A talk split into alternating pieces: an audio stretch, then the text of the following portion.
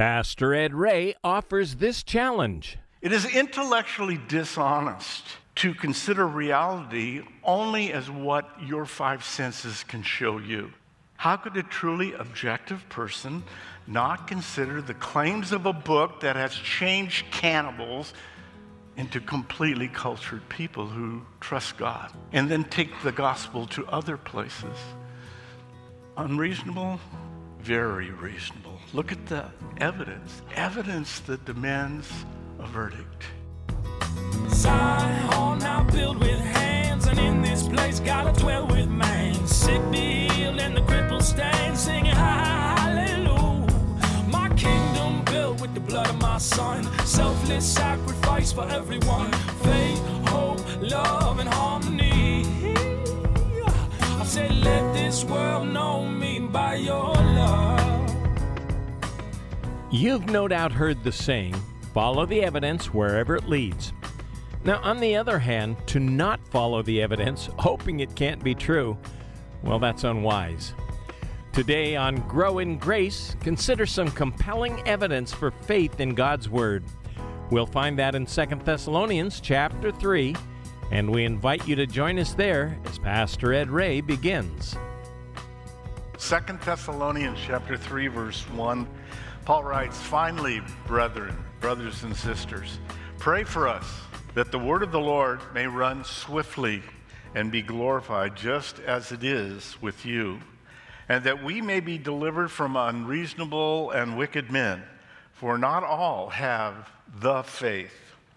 But the Lord is faithful, God is faithful, who will establish you and guard you from the evil one, and we have confidence in the Lord concerning you, both that you do and will do the things we command you. Now may the Lord direct your hearts into the love of God and into the patience of Christ." Let's stop there and we'll pray. Thank you, Lord, for this word of encouragement. Thank you that you are faithful, you are steadfast, never changing. Help us to see that now, we ask. In Jesus' name, amen. One of our Sunday school teachers sent me what she called awesome kids' prayers from the fourth grade. Dear God, my mom tells me that you have a reason for everything on earth. I guess broccoli is one of your mysteries. Lord, please forgive me for hiding my sister's favorite doll, and please don't tell her where it is. Dear God, I need you to make my mom not allergic to cats. I really, really want a cat, and I really don't want to ask my mom to move out. Boy, dear God, I hope my dog is with you in heaven. Please take care of him. Sorry if you chews on your sandals. God is faithful. Several years ago, there was a television ad that started with a woman sitting in her car, a close-up over there, and she's looking at something in her purse, and all of a sudden, a man rushes up and opens the door and drags her out strongly, and immediately you think she's being attacked, and then the camera pulls back, and the back of the car is on fire, and she didn't know it, and he's actually not trying to hurt her, he's trying to save her life. And then the news commentator comes on, and he says, "You need the bigger picture. Channel 7 News gives you the big picture." Well, the ad actually has a good point, that we need to have a bigger picture. That's what Paul is writing about here to the Thessalonians, the big picture of God. He reminds the believers in Thessalonica that God is still on the throne. He started out in chapter 1 by encouraging them about the struggles they were going through, the suffering, that in fact that was one of the first cities in the Roman Empire that began to persecute believers. And so these young believers were going through that. And Paul's encouraging them not to give up in the middle of this persecution. And then we saw in the second chapter, Paul was writing about an explanation of the day of the Lord. Somebody had sent a phony letter to them telling them it was by Paul, saying that they'd missed the rapture. and that whole left behind thing had happened to them. And he explained that the day of the Lord would start in such a way everybody would know that the entire body of Christ would move at once. So these believers were encouraged by that. Here in this third chapter, he's talking about how they are to walk, the course, the pathway that they're supposed to be on as a believer. He begins with requesting prayer for himself and the people that were with him. And then at the end of it, he closes by praying for them, these five verses. But right in the middle is this verse about God's faithfulness. I think it's interesting that we are in this book when our own nation is going through a time of upheaval and change. I've had several people from the church come and talk to me, and even some people outside of our fellowship who are really concerned about where our nation is going and the world. And some are worried about personal safety and security. Others are worried about the bigger picture. A time of unrest and change makes us all a little uneasy. But we need to be reminded of this great truth that God is the same yesterday, today, and forever. That in fact, he is faithful. We live in a world of ceaseless change. It is constantly undergoing change, but God never changes. So, an important word for us today. I have some friends in the Marines, and they talk about Semper Fi, or Semper Fidelis is the long version, but always faithful is the motto of the Marines. I was thinking about that, though. How many of you know someone who is always faithful, that is always speaking the truth? Do you know anyone that no matter what the consequences are, they always tell the truth in every possible situation? That's a difficult concept to wrap your mind around because I really don't know anyone that always does. Talking to a young man, 20-something young man who had just moved back from West Hollywood. He grew up here, went down there, and he came back. He was really discouraged. He said, there's just a bunch of phonies down there, and I need to get back out here where the people are normal. And I happen to agree with him, but that's just a personal thing. So he is struggling with this concept, and he said, is there anybody who is what they say they are? The answer is, of course, God. So we live in this world of broken promises. We have leaders pledging peace but secretly making negotiations that would end up in war. Marriages end over really trivial matters often. Presidents wag their finger at us and say, I didn't, when in fact they know that they did. So God is reliable. Paul drops that in the middle of this section, and I think it's a word for us, for you, for me today. If you're struggling with the changes that are going on, if you're anxious, if you spend too much time addicted to the news, then look at this third verse carefully and think about that concept, that in the midst of all the changes that have gone on since the first century when this letter was written, about 51 or 52, everything that happened through the hundreds, the 200s, and the 300s, second, third, and fourth century that saw Christians, millions of them, martyred. And then how God has changed it, and he's touched the whole world by his word. That's really what we're looking at here. Paul breaks this up into three sections. The word, that it would be able to have free reign in the first two verses, that in fact the Lord is faithful, God is faithful in verse 3. And then he prays for believers there in Thessalonica, but for us too, all the way here 20 centuries later. So let's jump in and see what God would say to you and I about our own lives. Starting in verse 1, he says, finally, brothers and sisters, brethren, pray for us, that the word of the Lord may run swiftly, that it might be glorified just as it is with you. So Paul is looking for the Lord's word, the Bible, to go out and touch the world. It's interesting to me that Paul doesn't make a personal request here. He's asking for prayer. He'll ask that he be delivered from unreasonable people in the next verse, but he doesn't pray for personal safety. He's not prone to discouragement because of that. I think that's the first nugget to pull out of this section of Scripture. That when we're focused too much on ourselves, and then difficult times come onto our lives personally, we take it personally. And we pout and say, God, Why are you letting this happen to me? I'm trying to serve you. Paul understood the concept of being dead to self. He said he prayed that he died daily. He said that he was crucified with Christ. He means that his own plans he put on the altar, and he was willing to let God change them at any time. And that is a hedge against personal discouragement and frustration in our own lives. Paul sees that he needs prayer for his personal ministry to continue well. He's a humble man.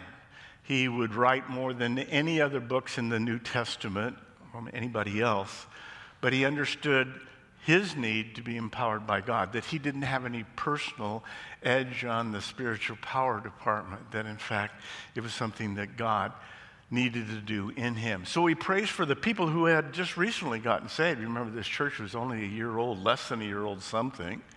And he's asking these people that he had led to the Lord to pray for them. That makes sense to me because I notice often that God answers prayers for brand new Christians in really amazing ways. This is Grow in Grace with Pastor Ed Ray. He's been encouraging us to pray, for God is faithful to answer. To illustrate how God answers prayer, as we continue today's lesson from 2 Thessalonians chapter 3, once again, here's Pastor Ed. Young guy who got saved here a while back came in, and he's so excited. He said, I was driving around Costco, and I just prayed that God would give me a parking place, and the guy pulled out right in front of me. Isn't that awesome? Why didn't I become a Christian a long time ago? Lord, why did you stop doing that for me? I need a parking place. He does it right at first to encourage us along the way, right? So that the word of God would spread, he says. That the Greek word treko means to speed on. It's a picture of a runner in the Olympics, a cross-country runner, who is going around obstacles and jumping over them. And he's talking about the scripture that God's word would go everywhere, and in fact it did. He's on his first trip into Europe, right? This is the gospel coming to Europe, Greece, part of Europe. And it would spread all over the world from there. So Paul's prayer is, in fact, answered. He said, the word of the Lord is like a sharp sword. Scripture pierces, it goes places. Now, that's important for you and I to remember because we've talked about this before, but that we would use God's word in our speech. Of course, it has to become part of us first. You have to memorize some verses. You probably know many of them already, just because you've heard them so many times. But when you speak them, the Holy Spirit empowers them because He is in you. If you've surrendered your life to God, the Holy Spirit is inside you. And we often fail to use the tools that God has given us. His word is penetrating. It has an impact on people. Not that you see it right away, but that you would say even phrases from the Word, the Bible, the Scripture would have a lasting impact in people's lives. That's what he's talking about, that it would go on and on, that it would release God's power into their lives. Secondly, he says he wants the Word to bring fruit, to be glorified, just as it is with you. Another translation says, received with honor by other people, that they would recognize it's something unique. Paul's praying that others would recognize, would see that the Word of God has this power within it. I was reading this week a book about missionaries, their stories. Came across a very interesting one, a missionary that had gone to the Fiji Islands in the late 1800s, early 1900s. Now, I've not been to Fiji, but they tell me it's a really beautiful place, great tourist place today. Not so much at the turn of the century. Here's what he wrote. Somebody had asked him to give some proof that the message of the cross was working in Fiji, one of his supporters. So he wrote back, when I first arrived at the new mission station on Fiji Island, this was my first job. I buried the hands, arms, feet, and heads of 80 victims whose bodies had been roasted and eaten at a cannibal feast. However, I have lived to see those very same once cannibals who had taken part in that human feast gathered together as believers at the Lord's table for communion. That's the power of God's word in people's lives to completely change their value structure. That God starts small in our heart, but he begins to change us from the inside out. Shocking story, wasn't that long ago. Not that unique. It still goes on in parts of the world today. We have missionaries who come here that are working in Indonesia that talk about that happening, even in the far side of New Guinea. It's happening in South America, in some remote islands. Well, Pastor, that's really horrible. It is, but God's moving. The gospel is going throughout the whole earth. Paul's prayer is still being answered even now today. Maybe you're supposed to go. I'm not going to cannibals. Well, maybe you have the word, and God would use you to change a whole people group. How about that? Translate the Bible into a language that it's never been translated to before. Whew, what a concept, right? Verse 2. And that we may be delivered from unreasonable and wicked men, for not all have the faith. Not everyone is a believer, of course. Unreasonable, a specific group of men, evidently, that have been coming against Paul. And as you read through the book of Acts, you'll see that every place he went, there was this group of men that chased him from Philippi and Thessalonica and Berea and on down to Athens and over to Corinth, where he's writing this letter from now. So he is talking about a group of men he says are unreasonable. The Greek word means out of place. It's an interesting statement. Normally in the New Testament, when this word is used, it's talking about things being out of place. He's talking about people that are out of place, the only time in the New Testament where it means people. He's saying that they are out of place, or we would say today, totally out of line, right? So that concept is that these people are unreasonable because they're coming against the creator of the universe, God himself, and they think they can hold him off. Paul says those who refuse to look at the Bible objectively are unreasonable. Now, if you're sitting here as an atheist or an agnostic or listening out somewhere to this voice, that should surprise you, because so often the argument is intellectuals often say, well, that they refuse to believe the Bible because it's unreasonable. No, you're being unreasonable to not consider it. It is intellectually dishonest to consider reality only as what your five senses can show you. That is the height of arrogance.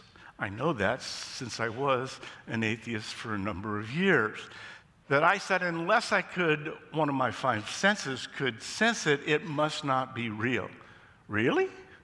You're the arbitrator of truth in the universe? I think that's a little arrogant, don't you? Well, how could a truly objective person not consider the claims of a book that has changed cannibals into completely cultured people who trust God, and then take the gospel to other places? Unreasonable? Very reasonable. Look at the evidence. Evidence that demands a verdict. For not all have the faith. Paul says he wants these unreasonable men to be silenced or set aside so he can speak to people that don't yet have the faith that need the faith. That he's looking forward to that. Now, I was reading this book, Evangelism for the Fainthearted is the title of it. Floyd Schneider, he talks about something that happened here in this area. He said a University of California student who was a believer found upon arriving at school the first quarter that he was to share a dorm room with a Muslim. As they became friends, their conversation turned to their beliefs. The believer asked the Muslim if he'd ever read the Bible. He answered no, but then asked if the Christian had ever read the Quran. The believer responded, no, I haven't, but I'm sure it would be interesting. Why don't we read both together once a week, alternating books? The young man accepted the challenge. Their friendship deepened, and during the second quarter, the Muslim became a believer in Jesus Christ. One evening, late in the second quarter, he burst into the room and shouted at the longtime believer, "You deceived me!" "What are you talking about?" the believer said. Well, he opened the Bible and he said, I've been reading it through like you told me, and I just read here in the book of Hebrews that the word is living and able to transform lives. You knew all along that the Bible contained God's power and that the Quran is a book like any other. I never had a chance. The believer smiled and said, so now you'll hate me for life? He said, no, the new believer answered, but it was an unfair contest. Doesn't that encourage you to share God's word with other people or encourage them to read it no matter what their bend is? Absolutely. Now, here's the key. Here's the nugget, verse 3. But the Lord is faithful. God is faithful, who will establish you and guard you from the evil one. Faithful. It's a play on words. At the end of the last verse, he said, not all have faith. The same word here, God is faithful. Not all have the faith, but God is. You can trust him. God is trustworthy. The key to our lives. Many scriptures declare God's faithfulness. Now, just kind of sit back and take this in a moment. Deuteronomy chapter 7, verse 9. Know therefore that the Lord, your God, is God, and the faithful God, who keeps covenants and steadfast love with those who love him. Psalm 36, verse 5. Your steadfast love, O Lord, extends to the heavens, your faithfulness to the clouds. Psalm 89, verse 8. O Lord God of hosts, who is mighty as you are, O Lord, with your faithfulness all around you. Psalm 119, verse 90. Your faithfulness endures to all generations. You have established the earth, and it stands fast. God's faithfulness is more reliable than the earth spinning around the sun. That's what he's saying. God is faithful. God is faithful to take care of you. He says he will establish you and guard you. Two things here. The establish, the word sterizo, is where we get our English word establish. Now we put an E in front of it. Old King James, it was establish. Sterizo actually means to strengthen. It's translated that way in Luke 22, verse 32. So God himself will strengthen your walk and guard you. That's what he's saying. Now, we saw this concept back in the book of Philippians. In Philippians 2:13, it said, for it is God who works in you both to will and to do for his good pleasure. Living Bible's clear. For God is working in you, believer, giving you the desire to obey him and the power to do what pleases him. This is an amazing concept. Something is being furnished by God. That's what Paul wrote to the Philippians, to will and to do, giving you the desire to obey him and the power to do what pleases him. God changes your want to. That's his promise, that if you will come and surrender your life, say, God, I surrender. Please forgive my sin. Then God will come and start changing you from the inside. Great encouragement. Pastor Ed Ray wraps up our time with today on Grow in Grace. It takes all the pressure off, for God can do it. We've been in 2 Thessalonians chapter 3 today. If you missed part of today's message or would just like to hear it again, go online to thepackinghouse.org or call and ask for a CD copy at 844-77-GRACE. That's 844-77-GRACE. We're also on YouTube at Packing House Christian Fellowship. Your support for Grow in Grace is not only needed, but greatly appreciated. And those that do this month will send you Power Through Prayer by E.M. Bounds. Maybe prayer to you is just something you do without much thought before a meal, or just another thing to cross off your to-do list. There's great power through prayer, and this book will help elevate your thinking about it to see how it truly makes a difference. This guidebook provides believers with information about the most effective way to use prayer to better understand God's Word, fully appreciate divine power, and more deeply commune with the Lord.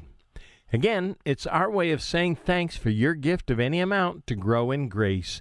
You can reach us at 844-77-GRACE. That's 844-77-GRACE. By the way, we're big believers in prayer here at Grow in Grace, and we want to pray for you too. Our prayer is that you'll grow in grace as you study along with us. And if you have questions related to our study or a prayer request, please send those our way.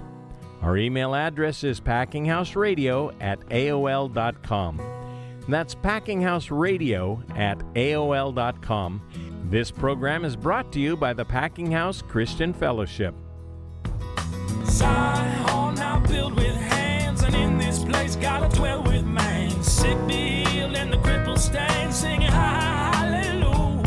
My kingdom built with the blood of my son, selfless sacrifice for everyone. Faith, hope, love, and harmony.